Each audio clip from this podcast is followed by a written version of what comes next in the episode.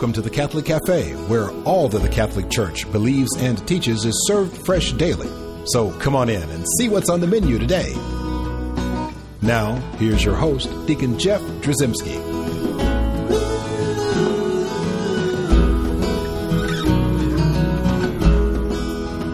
And you could just smell the fresh coffee brewing.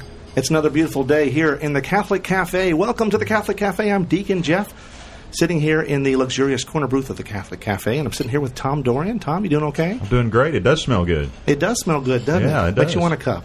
It does. Very good. Well, we have a wonderful show. We're going to get right into that show. Uh, we got some exciting uh, stuff to talk about. Very exciting. so many people, when they talk to us, especially as Catholics, wonder Mm-hmm. why the Catholic is so fervently pro-life. They do. You're right. A lot of times, uh, people don't even understand what that term means and where it comes from, and uh, and and is it strictly a Catholic thing and that kind of stuff. And Right. So we thought we would bring in somebody who knew a little bit about pro-life. The expert. Well, we'll call him the expert. I think he'll accept that. Uh, Yes. That praise, but it's Father Frank Pavone, who is the uh, director. We say director of Mm-hmm. the Priests for Life organization. We're going to find out more about that. Father Pavone, thank you for joining us here in the Catholic Cafe's It is- luxurious corner It is booth. great to be here. Thank you so much for having me. Well, You know what? We ought to start right off the bat. A lot of people are not necessarily, you've been doing it for a while now, but Yes. not necessarily totally familiar with the Priests for Life organization. Just what you guys do and where did it start? Well, you know, we say as a priest ministers to his parish, so Priests for Life ministers to the pro life movement. We see ourselves as pastors to the unborn and to those who serve the unborn. Uh, You know, I was ordained in, in, in 88 and I loved doing parish work, but I had also been involved in the pro life movement since high school days. And when I saw the impact on my parish of addressing the abortion issue, with clarity, with compassion, with consistency, I, I, I, th- I thought to myself, this is this is fabulous. We can make a difference. We can even end this this this tragedy of abortion. So that got me just more and more involved in the movement. And I said, we, we have to do something to encourage the priests, uh, and not only the priests, but everybody in the church to do something about the abortion problem. And that's what led to Priests for Life and to my full time involvement as its director. We encourage the priests, we encourage the laity, we give everyone the call and the resources to do what they can do to, to end abortion. This really was a, it was a calling for you, wasn't it? It all worked out perfectly timing wise. Yes, it did, because uh, Cardinal John O'Connor, who was a pro life hero and constantly talked about the issue, was my bishop. He ordained me, and he was Archbishop of New York at the time that I had my, my first years of priesthood. And so it was to him that I had to go to ask permission to do what was stirring up in my heart, and that is this call to serve the unborn full time. And he said yes. And right at that time, he had also started the Sisters of Life, which are now a flourishing women's religious community dedicated to pro life. And, and as soon as he announced that, I thought to myself, we need something like this for priests. So I found out that it already existed. Some priests in California had started it. So I joined up. And then just before I, I met with the cardinal to, to ask permission to do pro life full time, the director of Priests for Life called me and said, "We need a new leader for our for our organization. Well, would you be interested?" So, like you said, the timing was perfect. Priests for Life is not just for priests, right? That's right. It's a family of ministries. You have lots of different things going on there. We really do. We have deacons for life. We have seminarians for life. We have what we call the missionaries of the gospel of life, which is really open to anyone who wants to learn and publicly live the pro life spirituality. Uh, we have training. We have public profession of promises. It's a beautiful movement. Uh, then we have, we operate the Rachel's Vineyard, healing after abortion, retreats throughout the world, Silent No More awareness campaign, where people who have been healed tell their abortion story. We've got political outreach. We've got Alveda King with the African American outreach. She's the niece of Martin Luther King Jr. We've got Hispanic outreach. We've got a prayer campaign. We have all this this family of ministries which is uh, serving the church throughout the world. so we have no excuse anymore to say, well, they don't have the ministry that I need. It's there. There's you something for it. everybody. they That's need to go to the website, which is what? Priestsforlife.org. Well, now let's talk about that pro-life spirituality. Yes. What, what does it mean to be pro-life? What, I mean, you hear that from uh, we don't want to get into politics here, but you hear this from both sides of all arguments. You'll always hear, well, we're pro life, we're pro family, or we're pro this. Yes. Everyone's pro something. Yes. But the Catholic Church is very specific about what she teaches and believes about human life. You know, it's really very simple. It's rooted in love one another. Mm-hmm. Now, God gives us this simple but profound message that we're to love Him, we're to love our neighbor. And the unborn are also our neighbor. So we really don't have, in being pro life, any extra or exotic teaching over and above the same teaching that obliges us to love the born, that obliges us to love each other, to protect each other. It's part and parcel of the very same thing. Human beings are who they are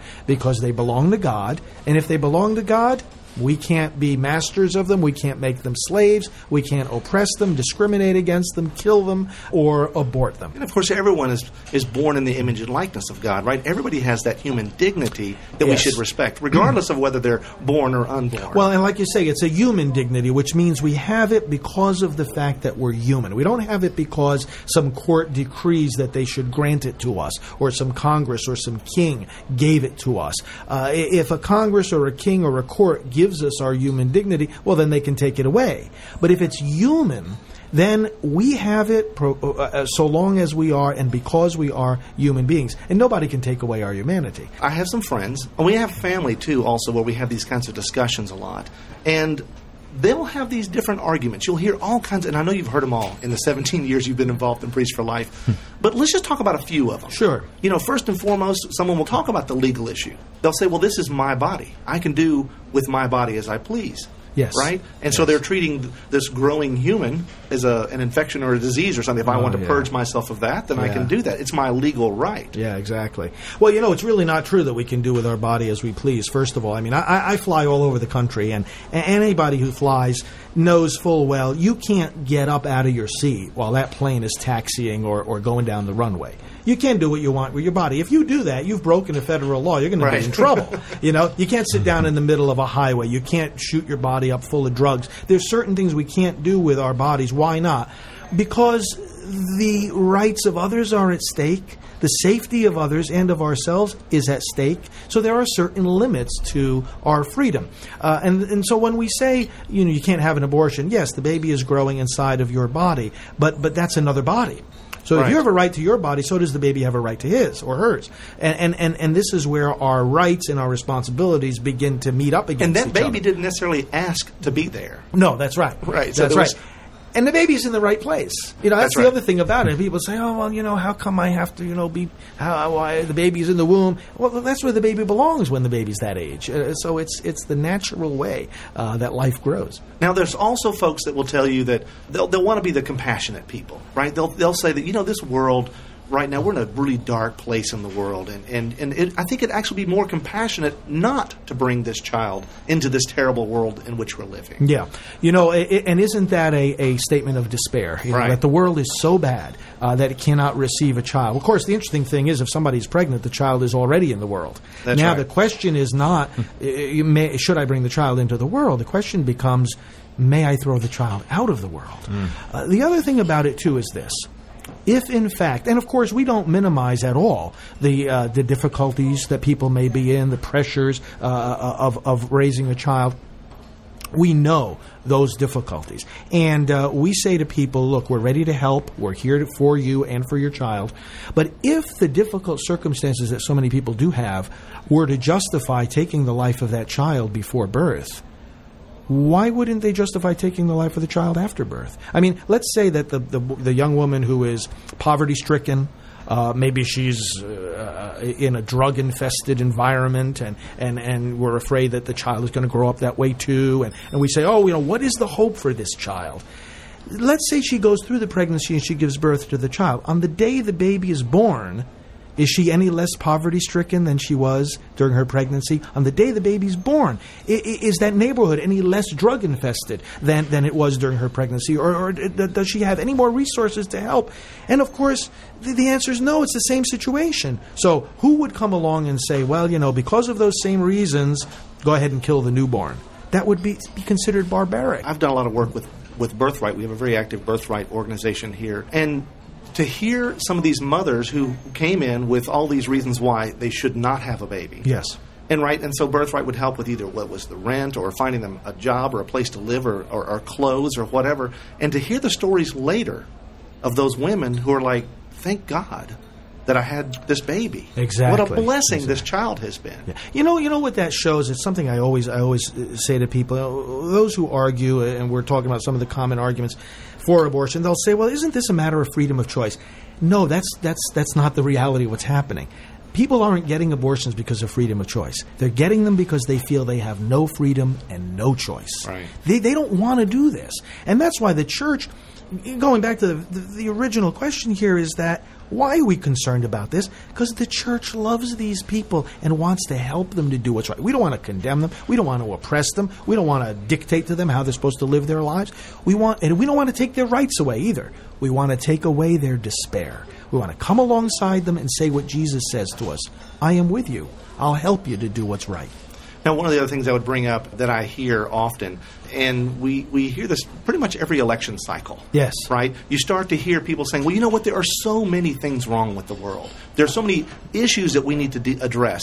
And really, this, this life issue is really just one of them. I mean, mm-hmm. we have people who don't have homes. We have people who don't have health care. We have people that don't have good jobs. We need to get all of that straightened out before we start treating these as any sort of special issues. And all those issues are critically important. We have to be active in all those issues. But the reason those issues are important is because life is important. Yeah. It's like a house. The windows, the walls, the roof have to be strong. But if you don't have that foundation, it's all going to collapse. And life is the foundation. I'm going to read a quote uh, from our previous Holy Father, John Paul II. It's a beautiful quote, and it just puts that in perspective. He said, Above all, the common outcry, which is justly made on behalf of human rights, for example, the right to health, to home, to work, to family, to culture, is false and illusory if the right to life, the most basic and fundamental right and conditional for all other personal rights, is not defended with maximum determination. That is a powerful quote. It's one of my favorites, actually, Yeah. from John Paul. And uh, it's false and illusory because if you take away life, you've also taken away health care, education, housing, and all the rest. That's exactly right. And so we have more to talk about, and uh, we'll do that when we come back. But wanted to remind everyone at home that we have a wonderful website, www.thecatholiccafe.com. Also, I'd like you to email me at deaconjeff at thecatholiccafe.com. And so we'll be right back.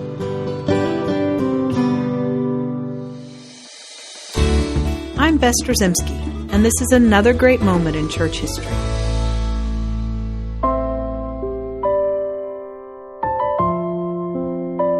Gianna Beretta was born in Italy in 1922. Her parents were devout Catholics who taught her to love God and trust in Him alone. She was an excellent student and greatly advanced in her studies. While at school, she spent much of her spare time living out her faith by assisting the poor and the sick, and while working with such groups as St. Vincent de Paul. She graduated medical school and became an accomplished physician. In 1955, Gianna married her true love, Pietro Molla, and started a loving Christian home. In the next four years, the Mollas were blessed with three beautiful children.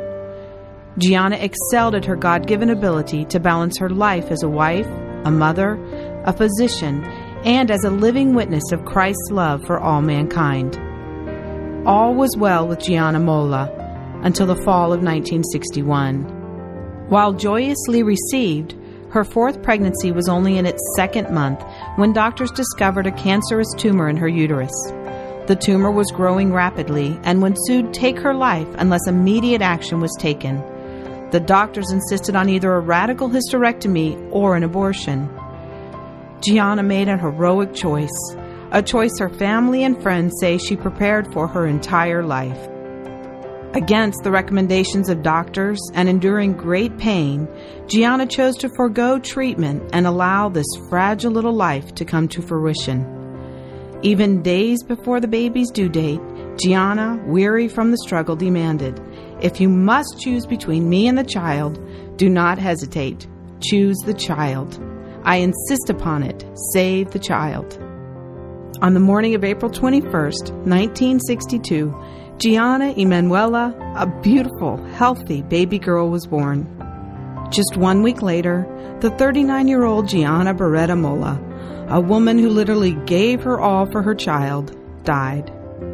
For her life of devotion to her vocation as a wife and mother, for her love of those in need, and for her ultimate gift of herself for the sake of another, she was canonized a saint on May 16, 2004. In his homily on that occasion, John Paul II said of her simple yet heroic life Through the example of Gianna Beretta Molla, may our age rediscover the pure, chaste, and fruitful beauty of conjugal love, lived as a response to the divine call. St. Gianna truly lived her faith. Her feast day is April 28th. I'm Bess Trzymski, and this is another great moment in church history.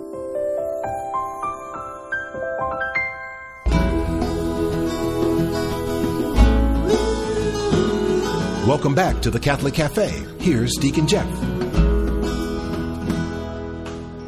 And we're back once again in the Catholic Cafe's luxurious corner booth, sitting here with Tom Dorian, my co host, and of course, Father Frank Pavone of the Priest for Life. So, Father Frank, we were just talking about all these reasons why it should be okay to have an abortion, but we talked about how we'd address each of those arguments. Yes. You know, now we probably need to talk about should we address those arguments, right? Should we do something? Are we are we going to leave this to uh, the fearless leaders of Priests for Life, and they'll take care of everything for us, or are we supposed to do something about it? Well, that? you know, the very reason we gave before as to why the church teaches against abortion is also the very reason why each and every person has to take action against it. It's love one another. Love is not just the doctrine, it's not just the theory, it's not just an attitude. It's got to be an action. We've got to, we, we have our unborn neighbors who are in need. Uh, we have their moms and dads who are in despair. And so the circumstance of the moment, if we're going to follow Jesus, then we have to care about them. If we're going to love God, we have to love our neighbor. But what do we do? See, that's the question. A lot of people think, well, I think I'm pro life. Yes. But I don't really do anything about it on a daily basis. Yes. Well, well you know, we, we, we, mentioned our website earlier, but we started a new action website that I'd like to tell people about. It's Sure. called 10 Steps to End Abortion. Dot com. It- you can use the number 10 or spell it out T E N, it'll go to the same place. 10 Steps to End Abortion. Uh, that's where we've summarized the many different activities that we believe are the, the key ones that people need to take. Uh, the first one, of course, is prayer. That w- w- and there are many different ways to Prayer pray is about this. powerful and it does change things. It changes things. It really does. Because usually and- the person that prays, the more you pray, the more you, you make that habit of faith, right? You start counting on that prayer and you become invigorated. You you start to act on that You prayer. really do. Yeah, exactly, exactly. We uh, said before too that uh, it's not that people feel freedom of choice; they feel they have no freedom and no choice, Right. and that despair leads them to the abortion clinic. So one of the things people need to be active in doing is informing themselves about what are the alternatives to abortion. We mentioned the birthright. There's there's uh, so many other uh, uh, centers, pregnancy centers. The help is available if people know where to send uh, uh, those. They might be friends, they might be friends of friends, but sooner or later, we're all going to run into a situation where we hear about someone who's pregnant and in need. There are alternatives. PregnancyCenters.org, for example, is a great website where people can find the, the pregnancy center nearest to where they live. Um, the option line, as it's called, 1 800 395 HELP, is a key number that people should memorize. Again, there, they could save a life just by connecting somebody with And the are all help. these these different resources are they mentioned on your website? Are we able to find those They're at all priestforlife.org? Yeah, absolutely, and uh, and on this ten steps to end abortion uh, site, with each of these um, these uh, areas of activity, people will find the concrete resources to carry them out, like these numbers. Now, is uh, is prayer enough? Is should, should we stop at prayer? I mean, you hear the No. No, it's not enough because because you know prayer is union with God. And and and union with God means not only that we sit in his company, but that we do his work. Uh, God is doing good in the world. He wants to do it through us. And, and, and that's why action is not only the judge that it's following upon prayer, it's integral to it. Two sides of the same coin. you have a great uh, uh, image you you talk about with uh, with like a, a firehouse. Oh yes, when you know, uh, uh, yeah, when uh, the fire alarm goes off, what do the people in the firehouse do? They don't sit around the firehouse and have a prayer service. they go to where the fire is. You know, I mean, hopefully they are praying before, during, and after their rescue efforts, but they've got to go where the victims are, and and, and that's a, that's particularly appropriate uh, comparison to this abortion problem because uh, there is a fire raging. There are victims. There are lives in danger each and every day. And in fact, there's nothing that takes more human life. And and so we've got to be going to where uh, the victims are, and they're all around us. Which is why you know if we speak up, if we say that there are alternatives, uh, if we go and pray at the abortion facilities, if we volunteer at the pregnancy centers, there is so much we can do. If we in our own circles of influence can just spread the information that people need uh, to be a little more conscious of this issue, a little more aware, for example, of the, the, the negative effects of abortion. Uh, people don't think about that. They think of it as a solution to a problem. They don't realize it's also going to cause more problems physical, emotional, and, uh, and spiritual. Father, do you have any examples of of a par- of parishes adopting that that ten step process? Uh, and I guess I'm also curious about what kind of an impact it had on those parishes. You know, where they make it their primary ministry. We, I, I, you know, because I travel throughout the country all the time, I see so many places where these things are being implemented. Parishes, for example, that will have this prayer to end abortion, which we're going to use at the end of the program today, uh, in there in the uh, in, in, in the missal, A- and, and they have the people say it at the end of the prayer of the faithful, or at the, in some parishes at the end of mass. These people are then uh, encouraged to go out and to pray it in their families, in the schools. If the parish, some parishes that have schools, the children are praying it at the beginning of each day. Then, of course, you have the um, the parishes that have, for example, the baby showers, and that they'll they'll they'll, they'll have a nine month period where each week they'll they'll tell the parishioners, here's where uh, a baby's development would be at this stage of pregnancy, and then they invite the people during the period of that uh, uh, that those months to bring forward uh, offerings of, of baby clothes and other other items or just uh, monetary resources that they'll use then for women in their community who are pregnant and in need and need some alternatives. Uh, they'll either help the pregnancy centers or the parish itself will become the haven where people come. Uh, and some parishes uh, I've been to have the um, the sign right out on their front lawn that has that number on it we mentioned before, and and, and, and that says, "Come here if you have uh, a, a friend or if you yourself are pregnant and in need. We're going to help you." That's good stuff. I can't imagine a parish that would be involved in something like that and not benefit as a parish. Yes, it, they benefit. That's right. Exactly. Abs- I mean, how, how do they benefit?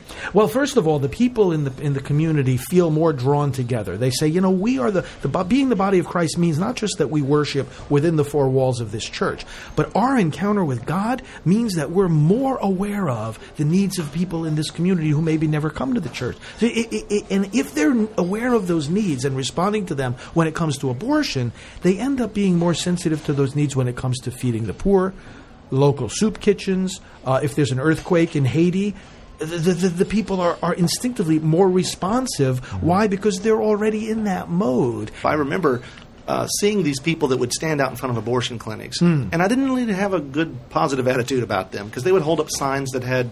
Uh, what I thought were terribly disgusting pictures, and you know what? They right. truly are terribly disgusting Oh, yes, pictures. yes. right. But but I thought it was like, oh, it's all shock value, and they're just trying to scare people, et cetera, et cetera.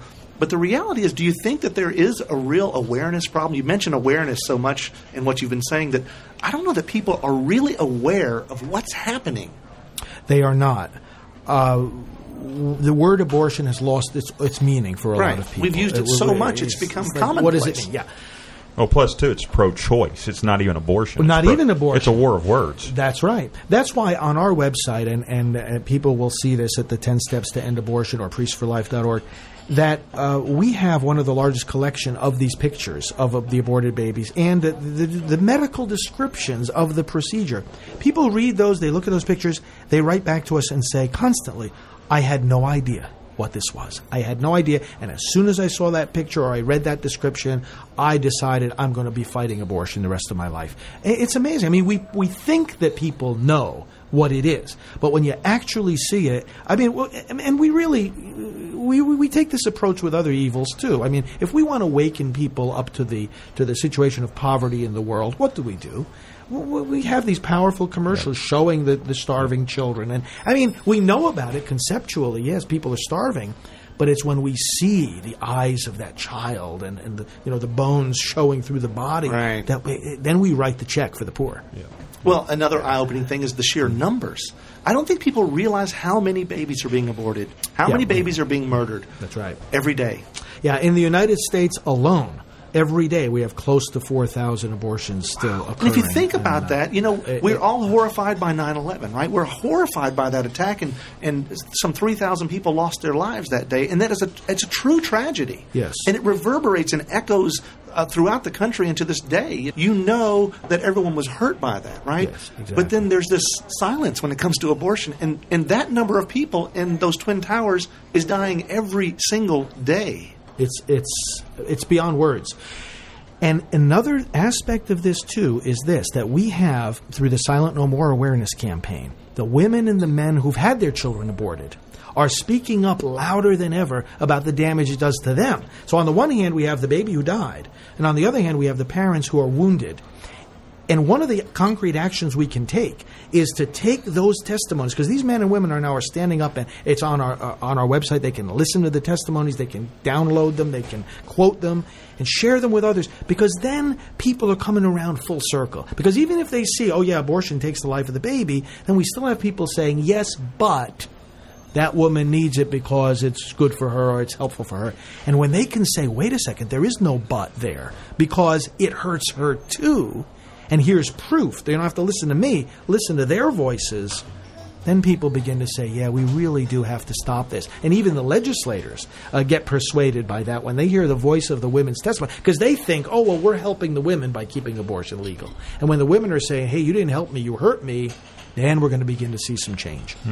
Well, hopefully, we've opened a few eyes. Uh, with this uh, brief discussion, Father Frank Pavone, we thank you so much for coming and visiting Well, us thank here. you. And you are welcome anytime to come back to sample our coffee here at the luxurious Oh. corner booth at the Catholic Cafe. It's a good cafe. All right, very good. Thank you. Well, you know, we talked about this prayer to end Yes. abortion that is available actually on your website, priestforlife.org. Yes. Uh, well, why don't you lead us in that prayer, Father, Well, thank us you. out? And we invite people to pray this every day. Lord God, I thank you today for the gift of my life and for the lives of all my brothers and sisters. I know there is nothing that destroys more life than abortion, yet I rejoice that you have conquered death by the resurrection of your Son. I am ready to do my part in ending abortion. I, today I commit myself never to be silent, never to be passive, never to be forgetful of the unborn. I commit myself to be active in the pro life movement and never to stop defending life until all my brothers and sisters are protected and our nation once again becomes a nation with liberty and justice, not just for some, but for all. Through Christ our Lord. Amen. Thanks for listening to the Catholic Cafe. If you'd like to contact Deacon Jeff, send an email to deaconjeff at thecatholiccafe.com. The Catholic Cafe is brought to you by the Order of Malta Federal Association and is broadcast with ecclesial permission from J. Terry Steib, Bishop of Memphis in Tennessee. Join us again at the Catholic Cafe. There's always room for one more at our table.